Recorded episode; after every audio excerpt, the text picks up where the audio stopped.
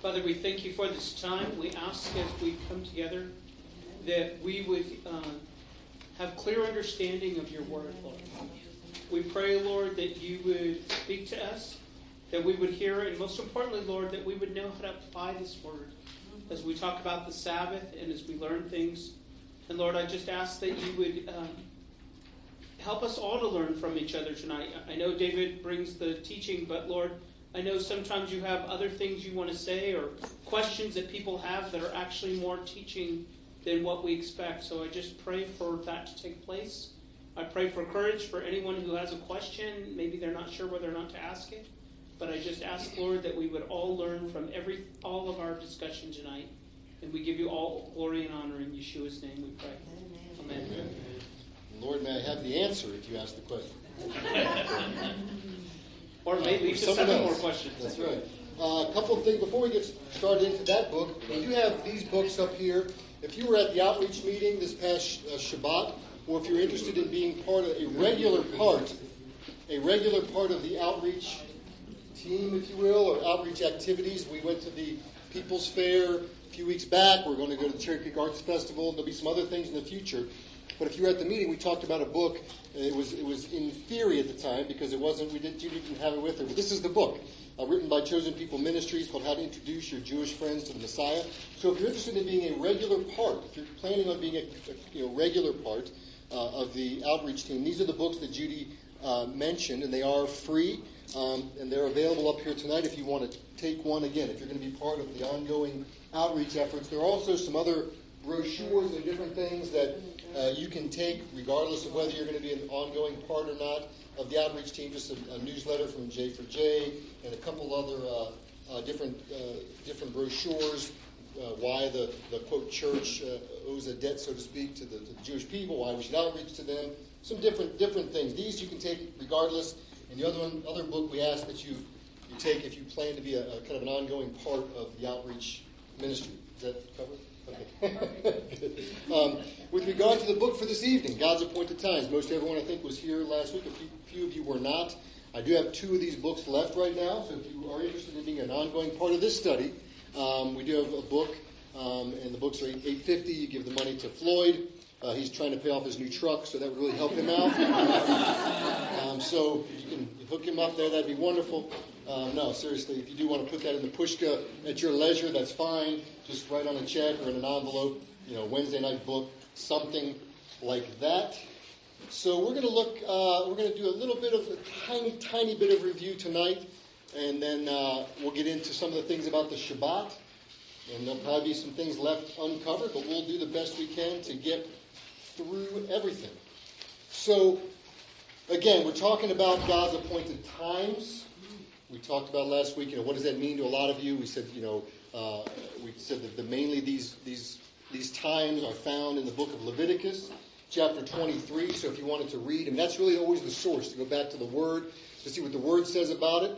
Because we'll talk about things that are outside of the Word, because you know the Word doesn't tell us every single thing about quote how to observe and all these types of. So we'll look at some of the traditional things.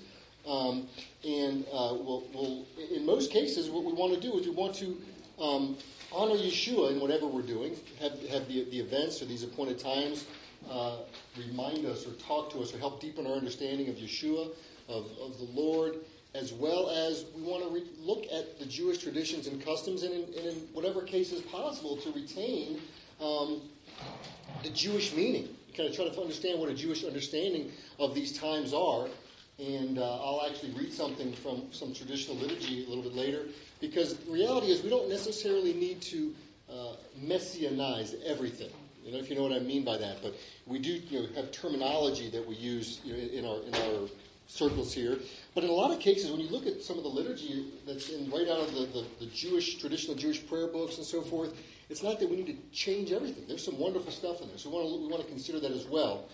Um, we want to consider how these times, how these appointed times of God, are not just an ancient relic and something for us to say, oh, that's cool, that's the roots of our faith, and move on from there. Remember, we talked about the image of, of the shadow and how, on the one hand, uh, we don't we don't want to worship only the shadow, right? Because the, the, Bible talks about these things, a lot of these things, appointed times and so forth, are just a shadow of what's to come, or a shadow of, of, of the reality. But the fact is that the shadow should not be overlooked because the shadow speaks of something. There's something that casts the shadow.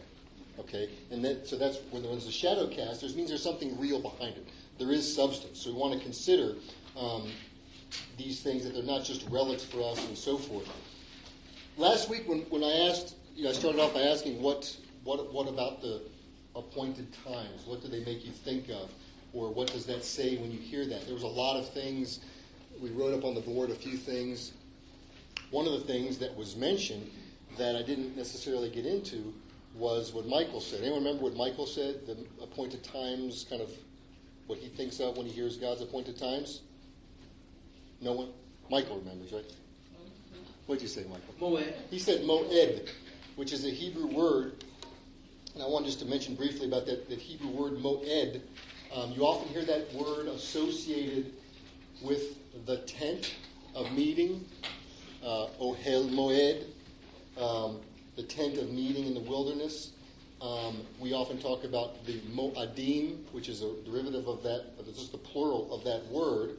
Um, and at the top of your notes, actually, there's some there's some Hebrew there, right next to the word kasdim, which says uh, moadei Adonai. Moadei is just the you want to know the Hebrew construct form of the plural moadim when it's used with a word behind it, so it's the same as moadim, um, but it's the appointed times or the appointments of the Lord. That word uh, moed just means appointment or the idea of gathering or to have an appointment. And it is the reason we use that word, um, why that word, maybe it was why Michael thought of that word, because it represents uh, those days that when God approaches Israel. And he says, These are my Moed, or the Moadei Adonai. Um, and he also says that now Shabbat and all the other times we're going to look at in the following weeks are all of these Moadei Adonai. And they are described, it's like when you say, my like if my sister were talking about me, she would say, "My brother, comma David Katz." You know, David Katz equals my brother. We talked about that in the office today. It's a predicate and a nominative. All this, anyways. It's uh, it's the same thing, right? So it's a further description of my brother, David Katz. Well, the Moadei Adonai is further described in most cases as these other things, which are holy convocations, set aside holy times. That's another Hebrew word that's written there that has the Leviticus 23 2-3 next to it. It's called a Mikrae Kodesh. So it's a, a, a, holy convocation, times that are set apart. So a little bit about Moed and what that means, times, and how these are the times that are holy. These are not just, we're not just sort of rehearsing ancient history for the, the sake of it, but these are holy times. Mikrae Kodesh, it's a serious thing. So I'd like to start off with kind of looking what I would say is our, our uh, text understudy for tonight. So let's turn uh, to Leviticus 23 verses 2 to 3. Okay, so we're going to start off with Leviticus chapter 23, and we're going to read verses 2 and 2 to 3. So, I know you can't ask for volunteers, so I'm just going to ask Tony to, uh, I'm going to volunteer her to read, read Leviticus 23 and verses 2 to 3. Speak to the name is Israel and tell them, these are the appointed Moadim of Adonai. Does yours say appointed Moedim? Really? Yes. What version is that? Is that the TLV? Um, Oh, I was just curious. Okay. It just, it just says the appointed. Okay. Um, of Sorry. Adonai, which you are to proclaim to be holy convocation, my Moadim. Work may be done for six days, but the seventh day is a Shabbat of solemn rest, a holy convocation. You are to do no work. It is a Shabbat to Adonai in all your dwellings. Good. Thank you, Tony. Mhm. So you've got the Lord's name in there several times. You've got this idea of Moed. You've got this idea of, of uh, holy convocations. It's all there. And that's in our sort of our text for the Shabbat. Now, before I get into the details of that, I have a couple couple questions, I think, or things here in the notes. Um, but it, it was interesting. I thought about this. You know, there's a, um, when you study God or, or reasons for the existence of God, sometimes people talk about, well, okay, who created God? You know, that, that's one of the, the things. There's actually, I saw a Facebook post somebody had recently that had a little blurb about this guy that gave an argument for that. And one of the things he brought up is that, you know, and, and this is something that we accept, or hopefully you accept as, as believers in God, is that, that he is an uncreated creator. And he's out, he himself is outside of time. Okay, he himself is outside of time. Yet, when I thought about that, you know, here's God who's outside of time himself. Um, but yet, so much of the Bible deals with time. If you remember last week, even in, in this past Shabbat, you know, the, the, chapter one and chapter two of Nehemiah, there are time markers all over the Bible. And there's often, you know, when you read the Bible, a good thing to do is to start off with some of the reporter, like reporter type questions, you know, the who, what, when, where, why, how, and so forth. And uh, some of the questions don't get answered by the text when you're when you're asking those questions of, of biblical texts. Uh, but a lot of times, when does you know time? There's all kinds of time markers, especially when we're talking about God's appointed times. You know, on the such and such day of this month, you know, and and all this. Very detailed um, as to the time markers. And so I ask the question, why? Why would God, who Himself is outside of time, talk so much about time? And, and what I came up with, and maybe I'll see if you have any different thoughts, is I really think that it's, it just shows us that God wants to communicate with us. And He speaks our language because we all mark our lives by the passage of time or events that happen to us, right? I put in your notes here, you know, where were you? The, the examples are kind of getting older. For some of the folks now ask, where were you when Kennedy was killed? You know, uh, there were some that were maybe working the case at that time. I don't know, but there. Uh, but uh, then there's other, you know, where were you? Uh, you know, during the Orlando shooting. That'll be a, a question one day. Where were you? I, I remember when I remember when Ronald Reagan was shot myself. I, I, I was in middle school. I remember, uh, you know, these different things. 9/11. When I was driving to work, all these kind of things. We mark things in our life. Our life is defined by these defining moments uh, of time.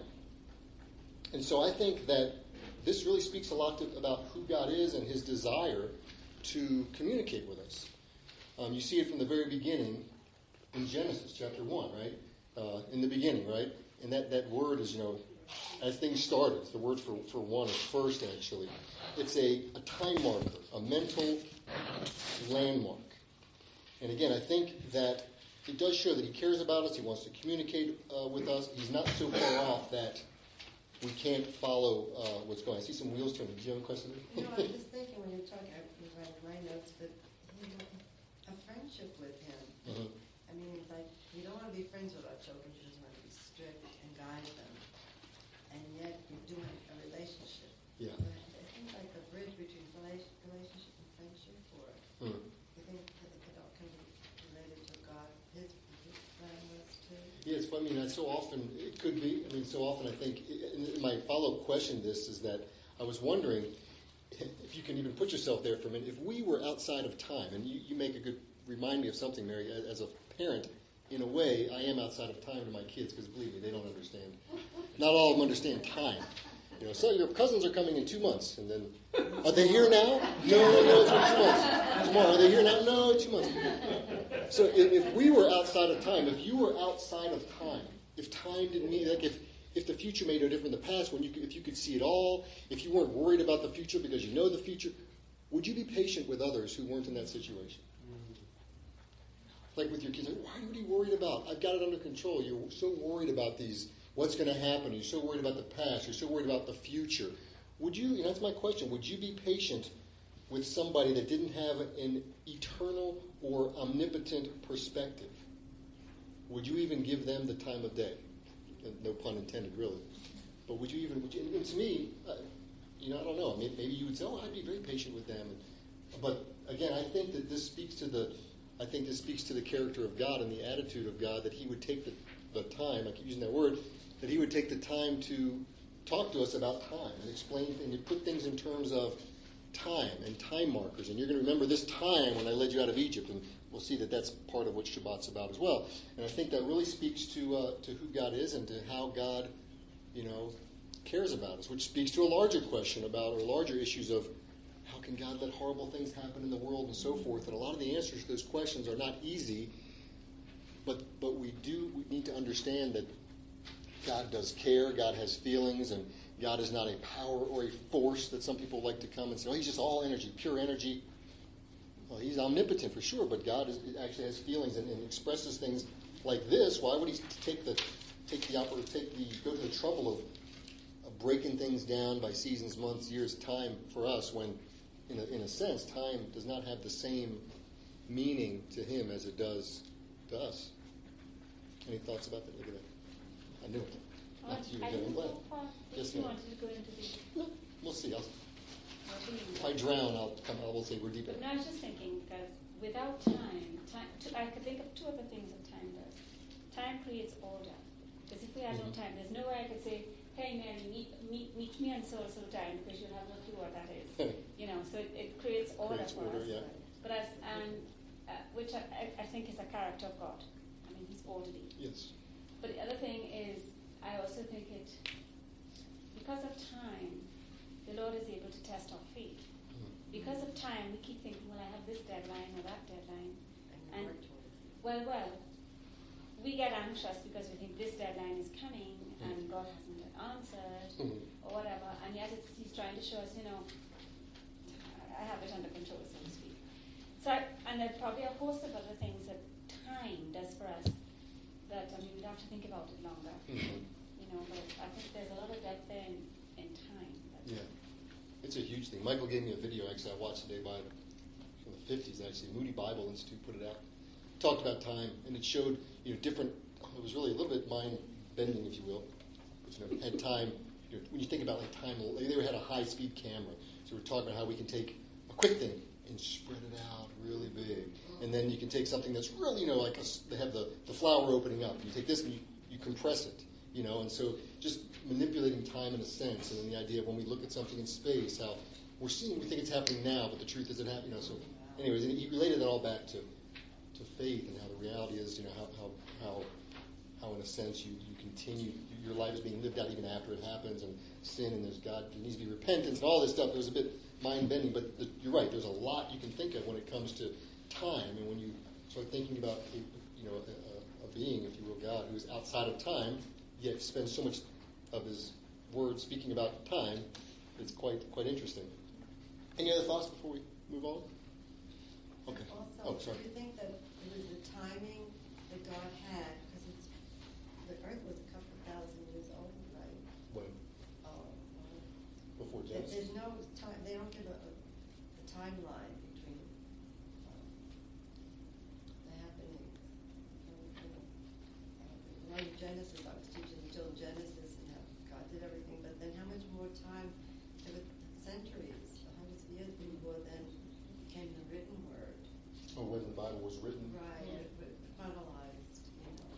Yeah, there's all debates over when and dating of the Bible and stuff. But but what I'm thinking is God had a specific timing. Mhm. A lot of events happen, tragedy, you know, happen, and as the earth went through evolving. And he sees, I mean, he definitely sees it in a very different way too. I mean, but you're right. There's there's there's certain time that has to elapse. I mean, there's timing, which is very important, and certain things have to develop in a certain way, and that's that's all under God's purview. But also looking at this is the time that God wants to reveal himself. When you say this time, what do you mean? Uh, Moses, right? Okay, You know, Torah, yeah. he wants to know, and then he wants all them to know how he did, you know, some of the aspects. But he also wants them to know how he wants to be honored, Mhm. known. Exactly. Yeah. Now that which which is a good segue, I think, to to the Shabbat because it is a defi- it is very much a defining moment and a landmark, and I think that's what you see when we look even at those few verses that were just read uh, in Leviticus twenty three three. Um, now, maybe you looked at the notes already, maybe you haven't. Is this the first mention, Leviticus twenty three three, the first mention of Shabbat in the Bible? no, No. So where do we see it first? Genesis. Genesis where? Two. Look at that, two, yeah, Genesis 2. Let's flip over to Genesis 2, verses 2 to 3, just to see this is the first mention of Shabbat. Now, when I say Shabbat, well, we'll see what it says here. Genesis uh, chapter 2, verses 2 and 3.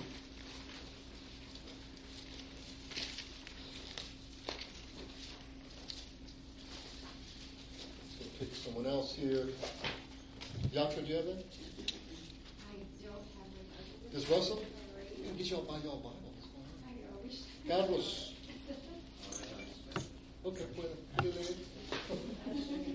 No problem. How about, uh, who's got that would like to read it? I'll read it. Okay, Jude, why don't you read that? Just first two, right?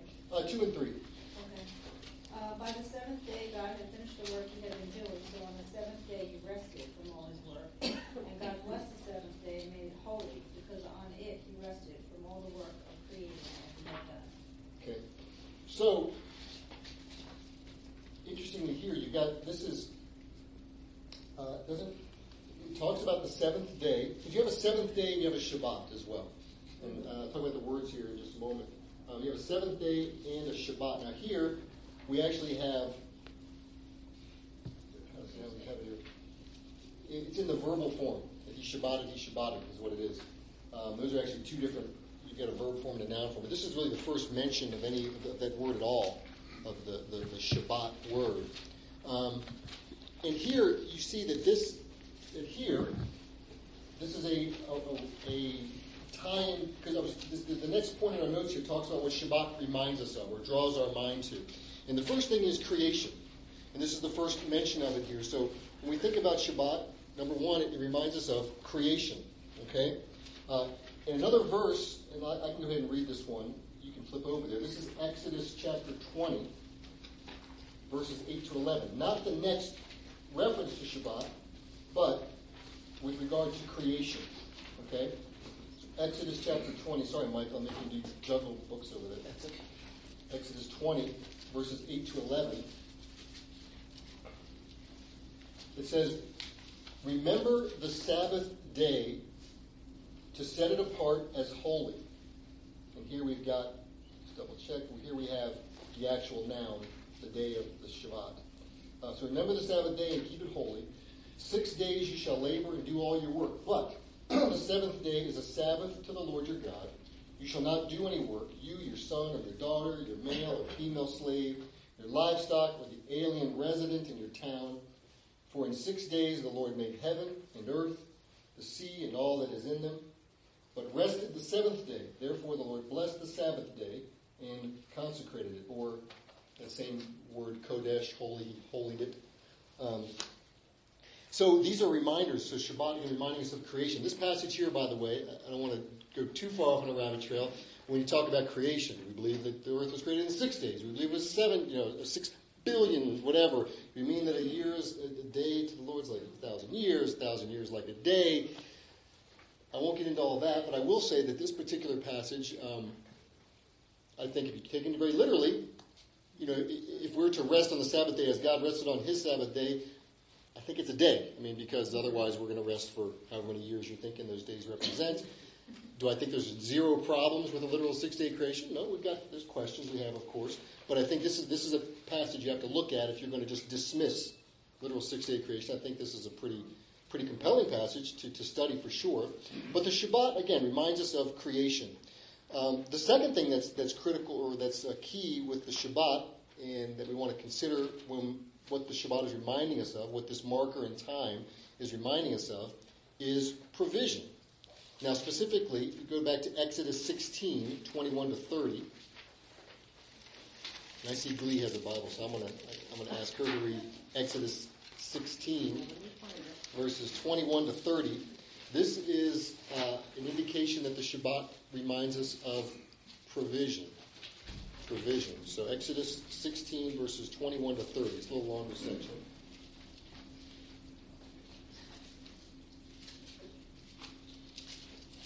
So they get, so they gathered it morning by morning, each man according to his needs. And the it, by the way, is manna. I'm talking about manna. And as the sun became hot, it melted. On the sixth day, they gathered twice as much bread, two omers for each individual. So all the leaders of the community came and informed Moses. And he said to them, This is what Adonai has, has said. Tomorrow is a Shabbat rest, a holy Shabbat to Adonai. Bake whatever you would bake, and boil whatever you would boil. Store up for yourselves everything that remains to be kept until the morning. So they set it aside until the morning, just as Moses instructed. And it did not rot, nor were there any worms. Then Moses said, eat that today because today is a Shabbat to Adonai. Today you will not find it in the field. You are to gather it for six days, but the seventh day is the Shabbat, and there will be none. Yet on the seventh day, some of the people went out to gather, and they found none. Adonai said to Moses, How long will you refuse to keep my mitzvot and my Torah? See, Adonai has given you the Shabbat. So on the sixth day, he gives you the bread of two days. Let every man stay in his place, and no man go out on the seventh day. So the people rested on the seventh day. The house of Israel named it manna. It was white like coriander seed and tasted like wafers made with honey. Okay. Thanks. So, a long passage here, but, but in addition to Shabbat reminding us of creation, it reminds us of provision. Later in your notes, uh, we, we talk about some of the I talk about some of the traditions. One of the traditions that, that people do on Shabbat is to have two two challah loaves, and that's that's pictured here in in uh, in this verses of Exodus that it's to remind us of the double portion. But really, what it's, it's a reminder of is is, is provision. And for me, this has always been a picture of um, the difficulty of letting go, letting let go of control, allowing God to provide, ceding control. Because you see right away, even though He said, "I'm going to give you double," what did they do? They went out and, and, and, and tried to gather double. And uh, I'd be you know remiss to sit back and say, "Oh, I." Did, I would have said God said double. I'll just trust Him on that. No, I mean the truth is we go out and look for more. So I think the big picture when we think about Shabbat reminding us of provision, it's not oh yeah God provided. It's God will provide. God does provide, and you need to rest, cease, relax, and not worry about providing for yourself at that time. So Shabbat reminding us of creation, provision. And then the last, the most popular thing we think about is rest. And in uh, Exodus 31, 12 through 17 is the first passage I want to look at with regard to Shabbat reminding us of rest. Specifically, the rest from slavery is the picture, but it is a picture of rest nonetheless. Exodus 31, starting in verse 12. And I can just read that here. Unless you have it, Jim? 12 through 17. Just read 12 through 17. The Lord spoke to Moshe, saying, speaking to the children of Israel, saying, Most assuredly you shall keep my Shabbat, for it is a sign between me and to you throughout your generations, that you may know that I am the Lord who sanctifies shall keep the Shabbat, therefore, for it is holy to you. Everyone who profanes it surely shall be put to death. Whoever does any work therein, that soul shall be cut off from among his people. Six days shall work be done, but on the seventh day is a Shabbat, a solemn rest, holy to the Lord. Whoever does any work on the day of Shabbat shall surely be put to death. Therefore the children of Israel shall keep Shabbat to observe the Shabbat throughout their generations for a peaceful, a perpetual covenant. Is it 17 too? Yeah, that, that uh, no, actually it was just 15, or two, actually, yeah, 17. Just 17 is the last It is a sign between me and the children of Israel Israel forever, for the six days of uh, the Lord made heaven and earth, and on the seventh day he rested and he was refreshed. Okay. So I won't read Deuteronomy 5, 12 to 15, but you can read that on your own. It's the same idea that the Shabbat is talking about rest. It's talking about this is, this is the idea of rest. We've got Shabbat as a reminder of creation, Shabbat as a reminder of provision, and Shabbat as a reminder of rest. Now, I think some of these notes, I don't know which ones I kept in your notes or not, but uh, Shabbat has often been confused, I think, with rest and relaxation. I know I remember hearing people at, at seminary, different places, well, today's my Shabbat. I'm not doing anything today. They would, they loved using that terminology. Uh, and so I, I wonder, you know, is, is Shabbat all just about, I put R and R, R and R, you know what R and R is? Okay. Rest and relaxation. Carlos knows, I know you don't, you wouldn't know. But uh, rest and relaxation, they call R and R. It's a military term. Uh, and so sometimes I think that's what we think Shabbat. It's just R and R, just rest and relaxation. And I say on there yes and no. It, it is in the sense that clearly there's an aspect of, of rejuvenation and to rest from our occupations and so forth. But there is a unique component that I want us to, to understand that that there's something we're supposed to dwell on during the Shabbat. That's more than just, again, more than just simple rest and relaxation. Um, There is a word for rest in the Bible that is more that kind of rest, and that's that's Noah's name, Noah. I put, I put that in your in your notes. Um, I didn't do a detailed study on Noach versus Shabbat, but there is a difference. You've got the idea of just rest, just flat out physical, you know, rest or even comfort is what that word Noach means. Whereas Shabbat definitely has the the idea of ceasing um, and from something for something coming to an end. And specifically with regard to the Shabbat, it has to do with the ceasing of what you're doing the rest of the time to provide for yourself. What you, what you do on an ongoing basis to provide for your, your material and your economic security. And uh, this is where I, I put here that I believe that in many, many ways and many times, rabbinic Judaism kind of goes off course when you start studying some of the Shabbat regulations, like not driving or not turning on a light switch and things like that. In a sense, I appreciate the zeal behind that, the idea of wanting to stay away from anything possibly associated with, with, with you know, with not observing the Shabbat on the one hand, but I don't think that that really gets at the heart of what's going on here. The idea of ceasing from providing. I mean, I don't think turning on a light switch is is in a way me providing for myself or somehow not trusting God and so forth. Um, and Judaism does have provisions for things like if you're a doctor or a firefighter in a position of, of preserving a life, that it is okay to engage in those kind of things. But still, there are those folks need need a need a Shabbat also. This idea of ceasing from providing for yourself. Um, and Shabbat really provides us with that. That I put this word margin uh, Rabbi Chaim's talked about this idea, this idea of margin. There's a whole book written about it that I, have read recently. The idea that Shabbat provides that, that buffer zone between where you're at your maximum capability and and not at your maximum capability. We all have a limit. No matter how great and how much we think we can do, we all have a limit to what we can handle, what we can do. And God, God it's not, it shouldn't be a sign of weakness or a feeling of, of inferiority or weakness that you have. It should be the recognition that God has designed us to to have a limit to where we need to take that margin of space. And for us, at least in God's plan, it's a minimum one seventh of our life. okay, one seventh of our life should be in that that margin area that we're that we're providing a margin for ourselves. And, and as an example, I remember um, when I was in, in master's program, I would I would come to services on Shabbat, and then I would head home and I would get to work on my papers and that kind of stuff. And, and I started getting this feeling that, you know, I don't know that I'm, I don't necessarily know that I'm getting ahead with this. And it was a stretch for me, but I decided, you know, I'm going to try to just not do this anymore on, on the Shabbat. And my personal testimony I can tell you is that, honestly, it, it didn't make a difference. To me, it was kind of like, like tithing. Some of us really think, when I get to a certain point, you know, like when I get my papers written, or when I get to a certain point financially, then I can tithe. When I get to a certain point in my syllabus, syllabi, I can not work on the Shabbat. The truth is, there's a point where you take a step of faith, at least in my case, where I decide, you know what, I'm going to try to, I'm going to honor God with my increase. I'm not going to pretend I need all the money that I that God's blessed me with.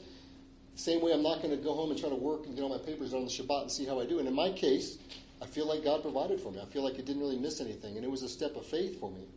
And I want to just put that out there for you. Maybe one or two, if anyone has a testimony. I think Rosemary and one other person Well, has a testimony. I just, I just uh, thank God being in, in Israel so many times. Um, there's something beautiful about being, especially in Jerusalem, when every, everything is shut down, Mhm. and uh, almost everything, everything, almost everything. And see all the Jewish people walking, and everybody, in there's snow cars. It's not so restful. Maybe it's, not, it's inconvenience for us because they don't think it, well, they don't think it's Shabbat supposed to be that, that Yeah. But it's beautiful. It's beautiful to see that. It's Mm. beautiful that everybody goes to walk into the place of worship. Yeah. And um, upon, I mean, I go to the Messianic congregation usually Mhm. and then over there. It's, I think it's beautiful. Cool. See it. Does anybody have, and you don't have to, but maybe one other just testimony of, you know, I, I, I that, that where were you taking that step of faith to observe the Shabbat in a way where you weren't before, whether it's through work or something? Does anyone else have a testimony along those lines? Tony? I mean, Phil? Uh, my mind, shoot for three. Never happens to you guys, I'm sure. Well, it's a new tradition from Tony and I. Yeah. And I, I've shared with you, and I've mentioned to Rabbi Chaim, the actual time that we take to perform that tradition, it's a marker. It literally has become, again, for us in a weird way, it's like a line. It, it is that drawing, if you will, of a Mhm. margin. Mhm. And it, it literally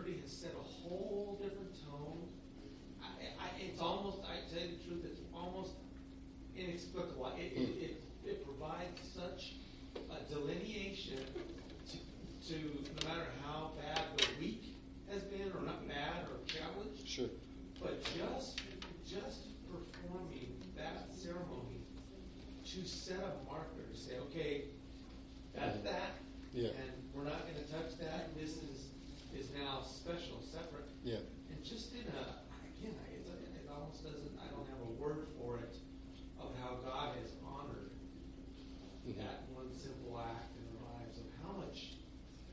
It, it, it, it, I guess what it does define for us, I've heard, okay, you know, they say shalom has so many different meanings. It really begins to fill out that word. Shalom, the Just Cool.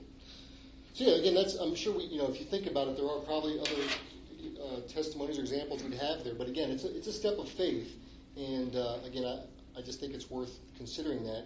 I want to read uh, Mark two, verse twenty-seven. A lot of times, this is for whatever reason, this is used as almost an argument against observing the Shabbat or on the day we do or something. Maybe it hasn't been your experience, but I've experienced this in my personal life where people have at least one person has proof texted me with this in some type of uh, way to say what we don't need to celebrate the Shabbat. I don't know why, but I do want to look at this in Mark chapter 2.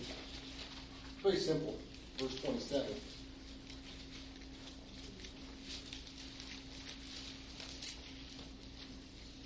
You have that, Karen? It's really just one short verse. Yeshua.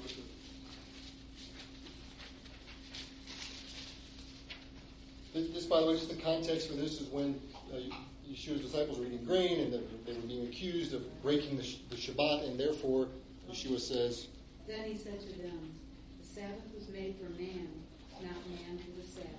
Yeah. So the Son of Man is Lord even of the Sabbath. There you go.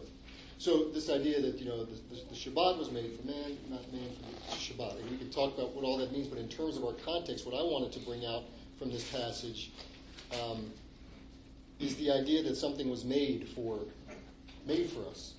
You know, if I if if if, if something's made for you, whether it mean clothing or, or something, someone gives you a gift and they make it for you.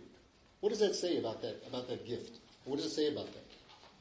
When something's when something what's that? Fill the need. Certain, uh, You hmm? are for enjoyment. Uh, certainly for the enjoyment. I think the unique. I think it speaks of uniqueness. Personally, for me, that's kind of what it said to me.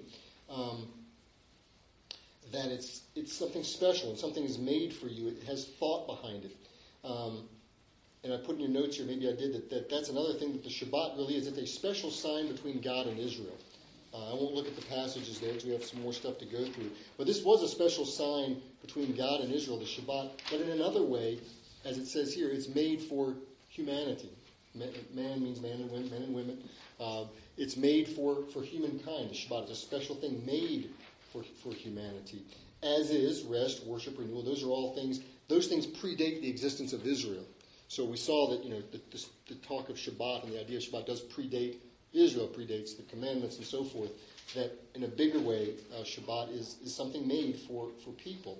I do I do want to read um, Isaiah 58, 13 to 14. Isaiah, this is along the same line. Isaiah 58, 13 to 14. This is a Bible study, so that's why we're looking at a lot of uh, Bible.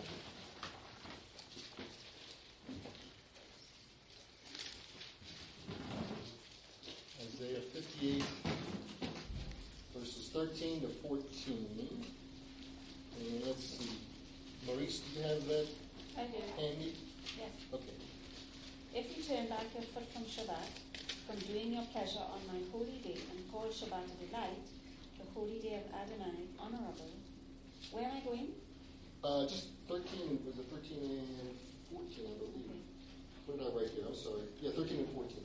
If you honor it, not going your own ways, not seeking your own pleasure, nor speaking your usual speech, then you will delight yourself in Adonai, and I will let you ride over the heights of the. I will feed you with the inheritance of your father Jacob, for the mouth of Adonai has spoken. So in terms of, you know, this, this is where I get the picture that, um, you know, if, you ever do struggle or, or come across the, the, the, the argument, if you will, that, you know, we talked a little bit last week, you know, these appointed times of God, they're oppressive. Why are you under the law and all this kind of stuff? I mean, this, this in addition to the, the idea of the Shabbat being made for you, um, is, a, is a good picture of the, the delight and the joy that should be present in the Shabbat. The words here, I mean, that, that, that's the TLV, isn't it? TLV. I mean, the, the words here are multiple times repeating this idea of desire and joy uh, that, that's here in the text here, that, that the words are. So, to me, when we talk about, you know, some people sometimes show up at our door, they call us, I say us, Yeshua Tzion, or call us at the office. Are y'all Sabbath keepers? You keep the Sabbath? Or they show up and say, you know, I'm so happy you guys are Sabbath keepers. And I want to say, you know what? Uh, we're actually Sabbath enjoyers. You know, we kind of, we kind of enjoy. I get what they're saying, and I think there's a, probably an issue behind the issue, as Chaim says there. But these these passages and passages like like Mark and this passage should should show us that you know what? Yes, we keep the Shabbat, but we are to enjoy the Shabbat. The Shabbat is made for us, and we should enjoy the Sabbath. Um, I would ask for comments, but I want to keep going. Before, oh, one comment from the, from the elder. I have to allow him to comment. The word holy Uh-huh. applies. Right. Shabbat is holy. Yeah, look at a holy exactly. Holy convocation talks about holy. What's that? I think that It's right there in this text we just read. It's got it's in there one, two. Yeah, Ka- yeah, Ka- kadosh is in there at least twice in, in this one this one passage here. Um, the next, I'll- I'll circle back maybe to some kind of overall thoughts about the Shabbat and things for us to think about, but I do want to spend at least a couple minutes talking about uh, this this next section, which maybe you'll chuckle at. I don't know. I put quote New Covenant or slash Christian Sabbath versus uh, Old Covenant slash Jewish Sabbath. Is this a real comparison? Uh, is this something? Is there such a thing as the Old Testament? My neighbor's a believer. It's kind of funny. One time I was joking with him. He was out in his yard working on the Shabbat. And again, I don't believe that's. He's not a. He's not a landscaper. I think it's fine. Uh, but uh, I said, "Oh, you're working on the Shabbat." He goes, "Oh, yeah, that's right. Today is the old Shabbat." The, sh- and so and I didn't get into it. But it was kind of fun interplay. But you know, you will hear this that that's the old Shabbat. This is the new Sabbath. Is that is there such a thing? And I won't get into. I'm going to sort of direct the, uh, the, the the points here. We can talk about them afterwards if we have some time, or I'll stick around after. Um, is there a legitimate comparison? You know, aren't we told in the new covenant to that the believers they worshipped on the first day of the week? Does it say that in the new covenant? No. Well, some of your translations will say that. In fact, if you were to search on that, the first met on the first day of the week, you'll find a number, half a dozen or so, uh, quote New Testament passages that come up, and a lot of, and I think out of all the ones I looked at, one of them actually uses what's called the ordinal number. You know difference in cardinal and ordinal? Cardinal is one, two, three, four. Ordinal is first, second, third, fourth. So most of them use the cardinal, the, the actually all but the one that I found. So they say, even though it says your translation in English might say the first day of the week, they met on the first day of the week or the first, first, first. It's really day one, day one, day one, day one. Hamramiyah is what it says. And so um, the point being is that I believe that is a, that is a clear indication that it's time to creation. And um, not only that, not only that, is that, of course, we know there's no reckoning of time with regard to Sunday, Monday, Tuesday, and that kind of thing. Everything revolves around the Shabbat the seventh day. Without the seventh day, there's no first day. So the point is, I don't believe there's evidence there um, for that. Not only, if it was the first day of the week, when does the first day of the week start? Saturday evening. Saturday evening. Okay? Um, this gets into a lot of technical arguments, and I'm taking a break to say something. Go ahead. I know you want, please. No, no, I'm Yeah. just saying, you, Yeah. There's a difference in saying they met a particular time on the first of the, of the, of the week, which could be Saturday evening, than it is to say we are commanded or asked Correct. to worship on the first day. Right. And there's no such commandment. Exactly. So what I'm, my point being is that exactly right. That's a good good distinction. And, and I say it a little later on that there's no there's no commandment in the new covenant to worship to, for the the Sabbath never changed. Is what I'm saying. Mm-hmm. There's been volumes written on this. There's probably the, the seminal, the main volume uh, by a guy named Samuel Bacchiocchi uh, from Sabbath to Sunday. It's a very detailed PhD work. Wrote out of wrote in Italy for his dissertation. But the point is, the upshot of his work is there's no real evidence in the, in the New Testament writings that the Shabbat was changing. Did they meet on the first day of the week? Yes. What was it for? Was it you know was it the Shabbat? No. Was it Saturday night? Could have been. May have been Sunday morning. The point is it was in that that time frame. Um, but again, the, there would be no there would be no first without that reference point to anchor the Shabbat. Um, and so the idea that that's something new or a replacement of the Shabbat in itself is just not a good argument because there'd be no, again, no first without, without seventh to begin with. Um, in the seventh day in Shabbat, that's the link, and there's never been a separation. When we read some of those passages in Exodus, it talks about day seven shall be a Shabbat. Day seven is the Shabbat. It's, it's not the same word, if that makes sense. There's a day seven and there's a Shabbat. Um, so there's no requirement in the New Covenant Scriptures for Gentiles to observe the seventh day Shabbat. Not to open a can of worms here. There's no biblical evidence that after the resurrection somehow that day changed um, from Shabbat or from Saturday to Sunday, uh, from the seventh day to the first day. Um, there's no reason. Again, these are a lot of pregnant statements that I don't want to necessarily argue outright here, but we can talk about them. But there's no um, no reason people could not set aside Sunday.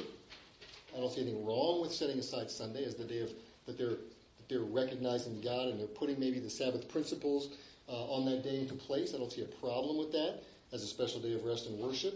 Um, when we get into the do we have to, do we not have to, should they, you know, all these kind of questions, I think, you know, what about Messianic Jews? What about Jewish believers? Should they, must they, should we celebrate on Shabbat? Should we, when you get into these should questions, should we yes, should we know? Yes, no, you know, not, or, or not, not. Um, I think that's the wrong question. I think that's the wrong question to begin with. Because if we're only looking to those things that we are required to do or supposed to do, um, that that leads to improper actions like uh, and these are my opinion of what these things lead to. Number one, they lead to minimalism. What's the minimum I need to do to get this done? Um, they lead to, of course, legalism, okay, which we, we know what that is, I hope. Uh, and they lead, lead to judgmentalism. Those are the isms, I think, that looking at the should I or should I not, should Jews, should the, quote, church, or should they not, and, and you know, are they Sabbath keepers kind of stuff, leads to those things minimalism, legalism, and uh, um, judgmentalism. So, again, that's a can of worms, I know. Let me take, we only got, got 13 minutes left here, so I want to get through some of these other things, hit some conclusions, and then if we have time for maybe just one, get one thing right, real quick. When was it instituted that uh, Sabbath was on Sunday? Was it the Council of Nicaea? Is it written anywhere in history? Well, to make to make a broad statement, first of all, I don't think it's for if it's written, it's it's a historical kind of. I mean, to try to change the course of history is what you'd be doing. I think uh, when you try to pinpoint it, it's going to be difficult. However, I think in general, you'll find historically that it's a lot of it is um, reaction to Jewish stuff. Just like some of the Jewish thought now uh, about Isaiah 53, for example, not being about the Messiah. It's a reaction to you guys are wrong, and let's have a debate and tell you why you need to agree with us or burn, kind of thing. You know what I mean? So I think historically, there's no. I'm not going to pinpoint a date. I don't, I don't know that there is a pinpointed date, but I think it's more historical in a reaction to Jewish stuff, and it goes it goes both ways. Again, there's the Jewish. Jewish Jewish history has reacted to quote Christian history as, and as well as it happened the other way. But I don't think there's any particular date and time. Um, let's take a little bit of just a few minutes here to talk about some of the traditions and customs. If you read the book, God's Appointed Times, he talked about some of the things. There's all kinds of, again, as far as how to celebrate Shabbat or any of these things, there's lots of different opinions, lots of different traditions. Uh, I just I listed some of the general traditions, some of the standard traditions, because if you decide you want to observe some of these things, again, is tradition um, a bad thing? No, in fact, I'll take it up. I may have decided to read it somewhere else, but I'll take a moment just to read it right here. Uh, there's a, uh, I'll do it on the, I'll do it on the Kiddush part. First thing is two candles. You'll often see Shabbat candles. It's a good gift for a Jewish person, by the way, if you're invited to a wedding or, or something like that. It'd be a, a very thoughtful gift. I got one set of those for my wedding. We really liked them. We used them, and that was no one else gave us Shabbat candles uh, or Shabbat candlesticks. Um, the two candles, you know, you'll hear different interpretations, but you, know, you can decide that this means I'm going to keep uh, the Shabbat and I'm going to observe the Shabbat. And the keep and observe is, is, one of the things that people will say that the two candles represent. You might find other reasons as well. Uh, when the woman of the house lights the candles, she does this thing. You often you see this at our events, and she'll. It's like an idea of, of, of welcoming in the Shabbat. Uh, and then if you get deeper into some Jewish tradition, it's the Shabbat queen, the Shabbat, you know, uh, whatever. And so we won't go there. But woman will cover her eyes. She'll, she'll light the candles, okay? Uh, cover her eyes, say the blessing, and open like that. Do you know why?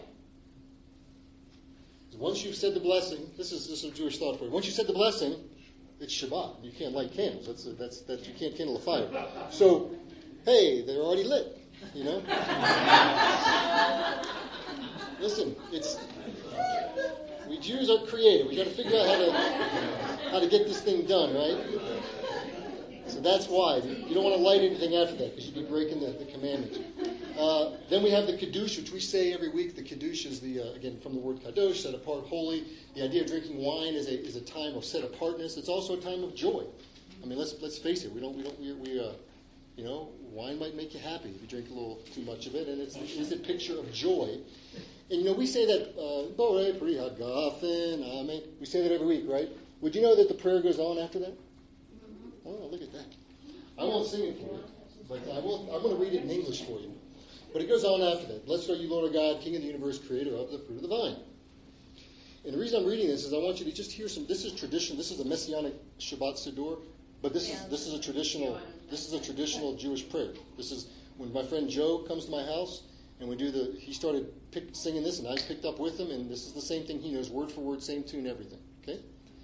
So after the fruit of the vine, blessed are you, Lord our God, King of the universe, who has sanctified us with His commandments and taken delight in us. With love and favor, he gave us the holy Shabbat as a heritage, a remembrance of the works of creation. For it is the beginning of our sacred convocations, a memorial of the exodus from Egypt. For you have chosen us, and you have sanctified us from all the nations, and you gave us your holy Shabbat with love and favor as a heritage. Blessed are you, O Lord, who sanctifies the Shabbat. Any problem saying that? No. It's tradition. No. Sorry. Some people might have issues with, you know, oh, anything rabbinic we want to toss out the window. That's right there. No need to messianize anything there. It's a pretty good, pretty good prayer. So we have the, the lighting of the, the lighting of the candles, the kiddush, which is the, the, the, the wine, and then the bread. The challah. I talked about the two loaves. There's a cover on there. You may have read. Uh, Kasdan talked about variously. It's a reminder of the dew or whatever was between the dew. It's supposed to, the, the dew and the manna. If the manna was the dew, the point is it was sandwiched somehow, and that's the picture of that challah cover. You know why it's covered? Because we bless the wine first, right? So why is the challah covered? You're going to laugh at this one. It feels bad. We don't want to slight the challah. that's, a, that's, a, that's a, probably the primary rabbinic tradition is, you know what? We don't want the challah to feel bad because we have all this focus on the wine. Now it's your time to shine. It's finally time. Google it. You'll find out that I'm not, uh, I'm not lying. You can't, you can't uncover it. Huh? You can't uncover it. You got to work. Well, you know, does it work? I don't. They do uncover it. See, but the point I is, it was just cold. You it's on cold. Yeah, it could be, could be cold. Also, uh, Kasdan did talk about this. Why we typically, you know, we, we tear the challah. Did y'all read that? So it's a reminder of the messianic age where we won't have any. You know, a knife is a symbol of war, an implement of death and war. And you know, and Isaiah talks about the swords will be beaten into plowshares, and there'll be no more war and so forth. So that's that's the reason we we tear the challah instead of slicing it. Then there's blessings over the children, the spouse, and then uh, what, what Phil mentioned is very important is also a thing called Havdalah, which some of us know about, some of us maybe had, had never heard about before we came into the congregation. Havdalah comes from the word separate. Beginning in creation, God separated things from you know light from the darkness. The same word is used there uh, that we, where we get Havdalah. It's an idea of separation of the Sabbath, you know, from the time of the holy Sabbath to the profane. And again, not to say that okay, once the Sabbath is over, woohoo, party time. Nothing like that. It's it's just a matter of we see this as a picture of we don't just sort of like let the Shabbat come and go. You ever had a birthday maybe as you're maybe getting past age 10, let's say, uh, and all of a sudden birthdays are kind of like, eh, yeah, it's my birthday, wonderful. And maybe you sort of came and went, right? Uh, or something day just comes and goes. The idea is that the Sabbath is something we want to hold on to. We want to savor that last bit of it. So we drink wine with the Havdalah. We smell spices and the, kind of the sweetness of the Shabbat of the Shabbat is leaving. So in a way, we're almost mourning. Something we want to hold on to. It's not this idea that okay, Shabbat's over. Now it's time to be profane. It's this another yet another way to to honor the Shabbat and hold on just a bit longer. Um, and I think I'm going to give you a couple of my conclusions, maybe take a question or two, because I did want to, something else I want to encourage you to look at. It's not in your notes, uh, but the book of Hebrews talks about a, a, rest, a promised future rest. And the question is, what is that rest? Some want to say it's physical, some want to say it's spiritual, some want to say it happened when, when, when the, the Israelites and the Jews entered the promised land, some want to say it's future. And I think as believers, that's a good picture for us of the Shabbat. We read in the book of Hebrews that, you know, we want to enter into that promised rest Um, I do believe that's a picture of the fullness of that rest is in the millennial kingdom when, when Yeshua returns. I think that's important for us because, as my concluding questions uh, uh, here are, you know, we talk about that the Sabbath was established at creation, it was given to the Israelites before Sinai, then commanded at Sinai. And the last thing I write there is that it will continue in the world to come. I'd encourage you to look at those passages that has the Hebrews passage and also the Revelation passage because Shabbat, again, is a good reminder of these things uh, that we can take hold of in the here and now, but an important part of us when we, when we talk about wanting our observances to be Yeshua centered, um, that's an important one, is considering what the Shabbat means in the future. And a lot of these things are rehearsals for, for our, our time in the future. Um, so we'll close this last question, and, and we won't, won't, get many comments on it, but I just want to hear, hear from you guys. Um, in what ways can and should the weekly Shabbat be set aside and be a defining moment for us? And in what case, in what ways can it be more, more for us than just a religious day? You know, Russell. The first thing that comes to my mind is where Yeshua talks about it is, it is right to do good on the Sabbath. Uh, yeah. And I think that all of us would do well to include others in our Sabbath, outsiders, not others within our circle, but the world at large. Mm-hmm. Cool. I'm sorry I spoke fast, but we had a lot of stuff to get through today. Any other any other comments or ways it? It'd be good when we have a building, we can do it on Friday night Shabbat. Uh-huh. Because I feel, uh, most of the Friday nights I spend for myself. Yeah. And I light the candles, there's nobody to cheer with. Mm-hmm. Yeah, a lot of lot of to do that. synagogues have, have a Friday night service. There's also, you know, it's a time to be with family on the one hand. On the other hand, yeah, I think we could spare one or a couple Shabbats Or- on a Friday night. people are alone, like Yeah. Yeah, but or like Russell said, invited, being invited into others' homes and things. Any other comments? It doesn't have to be necessarily about these questions. Any other comments or things about Joanne? Um, other yes, it's something I'm not quite understanding. Um, it's one thing to decide to take any day. It could be Sunday or any other day, other than the seventh day. Yeah. It's one thing to decide I want to put that day aside to honor the Lord. And we do things to honor the Lord. But I'm trying to understand why, if in the ten words, the Ten Commandments, which I think almost every believer thinks um, is something that, that should be um, observed.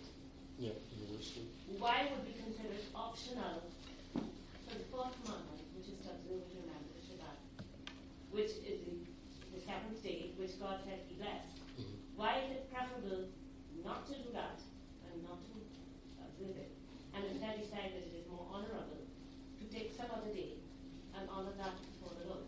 I mean, you could you could you could add on more than one day if you like, Mhm. but I'm not understanding why it is preferable not to observe the day that He has said He set aside and has blessed. Now, who's, who has said it's preferable? Well, um, when I hear people talk about the Christian sh- sh- Mhm. Sabbath, Right. and I also heard them say that um, that as a Christian now, well, if you read um, certain catechisms, Mhm. um, and we had a reasoning behind it. Now, okay, that was then. Uh, now we have to move it to this day, and uh, this is what is to do now, and it is Mhm. actually wrong. Mhm. In fact, we use the term legalism. Yeah. So I'm trying to understand the logic behind this. Yeah, I, I mean, obviously, I, I don't hope you didn't hear me say I agree. With, I don't agree with that either. I think there's a lot of things that are in tension in the word. I mean, on the one hand, you know, as you were asking my friend Joe, you know, if you're in the if you're out in the desert and, and you're going to die, I mean, can you eat, can you eat the pig if it runs by or something? He'd say, well, of course. I mean, there's provisions for all that kind of stuff. Or you take some medicine that's not kosher medicine, meaning it's made with horse's hoofs or something. You know, marshmallow medicine, let's say, Yeah. Jello medicine. Yeah, But, uh, you know, so we're talking about the so- exceptions, which even God. yeah. So, so, so again, I mean, uh, I don't know where I was going with that. Other than I don't, I don't know that it is preferable or why, you know, why. But it, but it is, David, I guess what I'm Mm. saying is actually is a belief. It is actually a belief. Mm. And I've heard it from high um, intellectual Mm. circles Yeah. that it is it is wrong for that fourth commandment, and it is correct to instead do another Yeah. I would, I would challenge him to read Samuel Bacchiocchi's book. I mean, it's you know that kind of that kind of thing. It's like it's like anything. I mean, all I can say is that I mean we have I put a lot of scripture in here that I think pretty much shows us that this is not the case, why would someone say it's preferable? Obviously, I understand the arguments for it. I understand the first day of the week argument. I understand when we're recognizing the resurrection of Yeshua. I mean, we can get into the same way. Would we celebrate Christmas? No, we celebrate Yom Yeshua. We're celebrating the resurrection. I mean, again, uh, you, you probably have something really good to say too. I think you're right when you said that it's a reaction. Mm-hmm. Yeah. You know, it- This is, this is a, a very kind of systemic reaction that begins with Origen and Jerome in, the- in the fourth century. Um, you know, on the heels of Constantine, and Mhm. where anything that was considered Jewish Mhm. was eschewed, was, was cast down. And the, the rhetoric that Origen in his commentary uses is that, um, the Jews were stubborn and God took all of that from them and now it's being reappropriated for the, the, I can't say the Holy Roman Empire, 'cause I think they were Yeah, they- thing until, Say it, say it. I, I think until, but the fourth century, you know.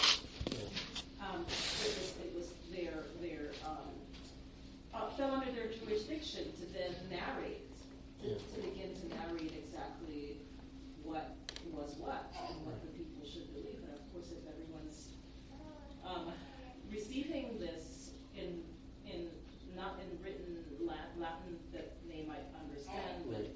translated to them, Yeah. they sort of just believe it. Putting the language, language. Let me, if you don't mind, let me have Larry, maybe a final comment, and then I'm going to close. If you don't mind, Tina, maybe we can hold that because I don't want to go too much over. But Larry, you had something. You want? Oh, just, I was gonna say that throughout history, after that, I read a book last year that discussed, uh, the Christian tossing down Israel and recreating Christianity based on all the things in the Old Testament Mm. they use Israel as a, uh, yeah. uh, Mm. Well, it says basically, people like Martin Luther, Mm. the things they did to up Christianity in those years was Hitlerish. Mm. It was worse than Hitler.